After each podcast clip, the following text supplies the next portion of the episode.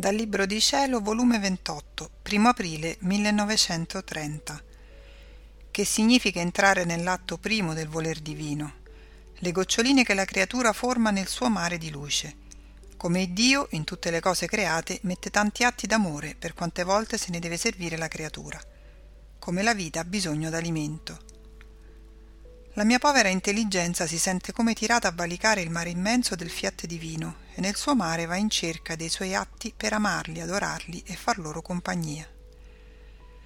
Sicché la mia povera mente è sotto l'influsso di una forza irresistibile che la fa andare sempre vagando in cerca degli atti del supremo volere. Ma mentre ciò facevo pensavo, quale bene faccio nel girare e rigirare nel mare del fiat divino? E il mio dolce Gesù mi ha detto, Figlia mia, quante volte giri nel mare del mio volere divino, tanti posti prendi in esso e formi le tue goccioline nel nostro mare, le quali si sperdono in esso e restano inseparabili. E noi sentiamo le tue goccioline che ci amano e fanno una sola vita con noi e diciamo, la neonata del nostro volere ci ama nel nostro mare, non fuori di esso.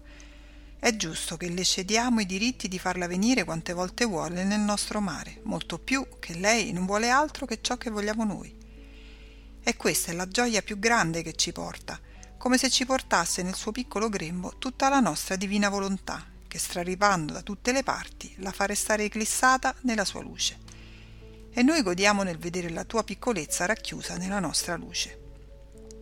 E se tu senti la forza irresistibile di venire a fare le due giratine nel mare del nostro fiat, è la forza imperante di esso che ama tanto di vedere la tua piccolezza formare le goccioline di luce nel suo mare. Ecco che significa entrare nell'atto primo del nostro volere. La creatura prende il suo posto in esso e vi forma le sue goccioline. Perciò considera come grande fortuna il tuo girare sempre nel nostro fiat onde seguivo gli atti del fiat divino nella creazione e mi pareva che tutti palpitassero d'amore del loro creatore verso le creature. Il cielo, le stelle, il sole, l'aria, il vento, il mare e tutte le cose create sono in perfetto accordo tra loro, tanto che sebbene distinte tra loro vivono come fuse insieme. Tanto è vero che dove c'è la luce del sole, nel medesimo spazio sta l'aria, il vento, il mare, la terra, ma ciascuna ha il suo palpito d'amore distinto verso la creatura. Ma mentre ciò e altro pensavo, il mio amabile Gesù, stringendomi fra le sue braccia, mi ha detto Figlia mia, il nostro amore nella creazione fu esuberante, ma sempre verso l'uomo. In ogni cosa creata mettevamo tanti atti d'amore per quante volte se ne doveva servire la creatura. Il nostro fiat divino, che mantiene l'equilibrio in tutta la creazione ed è vita perenne di esso, come vede che la creatura sta per servirsi della luce del sole, mette in esercizio il nostro amore per farlo incontrare nella luce che la creatura riceve. Se beve l'acqua, il nostro amore si fa incontrare per dirle mentre beve ti amo. Se respira l'aria, il nostro amore le dice ripetutamente ti amo. Se cammina, la terra le dice sotto i suoi passi ti amo, ti amo. Non c'è cosa che la creatura prenda, tocchi e veda in cui il nostro amore non faccia il suo felice incontro con la creatura col dirle ti amo per darle amore. Ma sai tu qual è la causa di tanta insistenza del nostro amore? Per ricevere in ogni cosa che la creatura prende l'incontro del suo amore. Quindi l'amore infinito voleva incontrarsi con l'amore finito e formare uno solo per mettere nella creatura l'equilibrio del suo amore.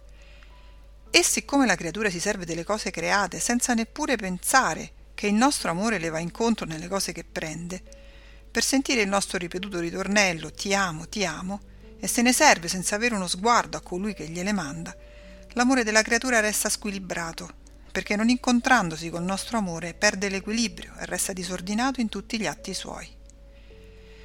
Perché ha perduto l'equilibrio divino e la forza dell'amore del suo creatore. Perciò sii attenta col tuo ricambio d'amore per ripararmi tanta freddezza delle creature. Onde seguivo il mio giro negli atti della divina volontà e pensavo tra me. Ma a che servono le mie tante volte che giro e rigiro nel Fiat Supremo per seguire gli atti suoi? Ed il mio dolce Gesù ha soggiunto. Figlia mia, tutte le vite hanno bisogno d'alimento. Senza alimento non si forma né cresce la persona. E se questo manca, c'è pericolo che le venga tolta la vita. Ora il seguire la mia volontà, unirti ai suoi atti, girare e rigirare in essa, serve a formare l'alimento per alimentare, formare e far crescere la sua vita nell'anima tua Essa non sa nutrirsi di altri atti se non di quelli che si fanno nel suo volere. Né si può formare nella creatura, né crescere, se la creatura non entra in essa e con l'unione dei suoi atti non vi forma il suo parto di luce, per formare la sua vita di divina volontà nella creatura.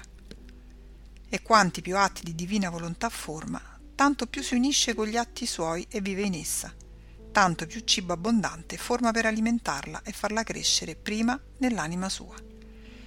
Perciò il tuo girare in essa è vita che formi, è alimento che serve allo sviluppo della vita alla mia divina volontà nell'anima tua e serve a preparare il cibo per alimentare la mia volontà nelle altre creature.